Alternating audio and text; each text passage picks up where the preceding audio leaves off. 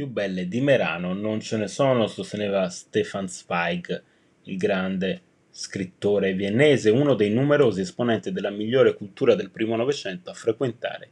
la cittadina sulle rive del Passirio per soggiorni di ristoro, sia fisico che mentale, eh, come Franz Kafka tra, gli altri, Kafka, scusate, tra gli altri che vi giunse nella primavera del 1920. Due esempi di come Merano, senza scavare neanche troppo, sia stata e continui ad essere una realtà disseminata di memoria ebraica intrecciata a quella Mitteleuropa di cui fu una delle perle città di incontri con un respiro orientato verso un ebraismo non solo viennese o pragrese, ma anche più profondamente orientale da Varsavia a Cracovia,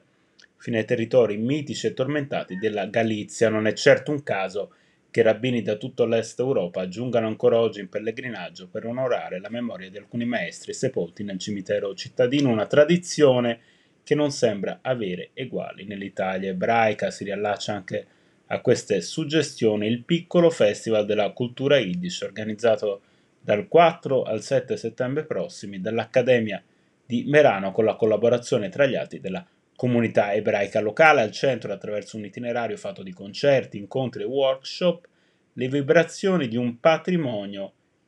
inestinguibile di quel mondo, e cioè la musica. Klezmer molto apprezzata, sempre più apprezzata anche in Italia, in particolare a Merano, dove viene proposta ormai da 25 anni un linguaggio musicale affine alla sensibilità e alle caratteristiche del territorio, dichiara Elisabetta Rossi Bonenstein, la presidente della comunità ebraica di Merano, una nostra proposta costante al pubblico anche in occasione degli eventi